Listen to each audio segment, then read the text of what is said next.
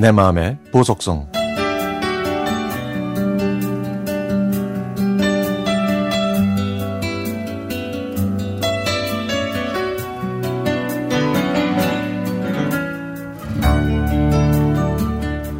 저는 대학생 때 교환학생으로 뽑혀서 미국에서 단기 어학 연수를 했습니다. 귀국을 앞두고 생각도 정리할 겸 해서 일주일간 혼자서 여행을 했죠. 여행 막바지에 미국의 한 시골 마을을 방문했을 때 겪었던 일입니다.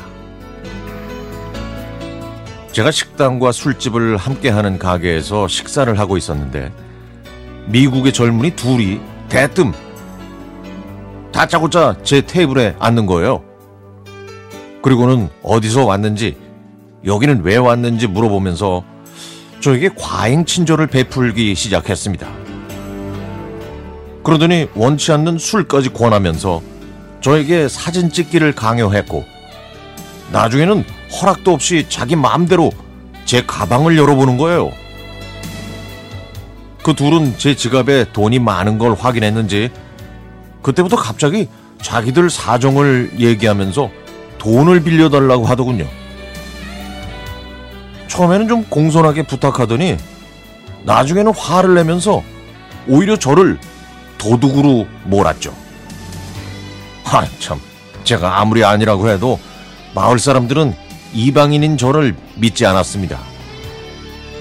게다가 그 녀석들은 제 지갑에 있는 돈이 자기들 돈이라면서 가져가려고 했죠. 저는 흥분해서 내 돈이라고 외쳤지만 그들은 증거 있냐면서 저 같은 동양인이 이렇게 많은 돈을 갖고 있는 거는 말이 안 된다면서 억지를 부렸습니다. 도시라면 경찰한테 신고를 하거나 CCTV를 확인해 볼 텐데 그곳은 정말 외진 시골이라 그럴 수도 없었죠. 나중에는 인종차별적인 말로 조롱하던 두 녀석을 보면서 주먹을 쥐던 그 순간 옆 테이블에 앉아있던 거구의 노신사 한 분이 걸어와서 두 청년을 힘으로 제압하면서 얘기했습니다. 어이, 그건 내가 아까부터 쭉 보고 있었는데 망신당하고 싶지 않으면 얼른 돈 돌려줘! 하지만 이 두 녀석이 억울하다고 하자 그 미국 할아버지는 이 마을에서 쫓겨나고 싶지 않으면 얼른 사과하고 돌려주라고. 너희 같은 놈들 때문에 다른 사람들까지 욕먹는다고 하더라고요. 그 미국 할아버지의 단호하고 위험 있는 말에 저는 지갑을 돌려받을 수 있었습니다. 할아버지는 저에게 우리 마을에서 이런 일을 겪게 해서 미안하다면서 대신 사과하는 의미로 커피를 사겠다고 했습니다.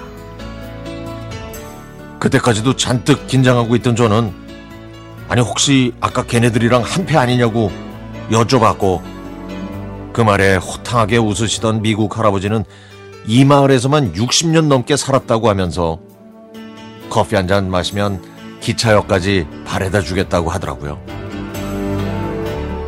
그렇게 미국 할아버지는 자신의 트럭으로 저를 역까지 태워줬는데요.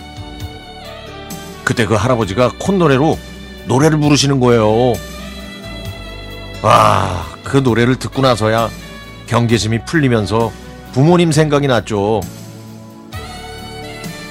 저를 기차역까지 태워주신 할아버지는 제 여행에 행운이 있기를 바란다고 하시면서 여기서 있었던 안 좋은 일은 모두 다 잊고 한국에서 멋진 남자로 성장하길 바란다고 했습니다. 저는 그 할아버지와의 악수를 끝으로 여행을 무사히 마무리할 수 있었죠. 영화에서나 보던 카우보이 같았던 그 할아버지 덕분에 그날의 에피소드는 오히려 저에게 의미 있는 기억으로 남아 있습니다. 그때 절 도와주신 미국 할아버지가 건강하게 잘 계셨으면 좋겠네요. 그때 그 할아버지가 콧노래로 부르시던 노래 오늘 신청합니다.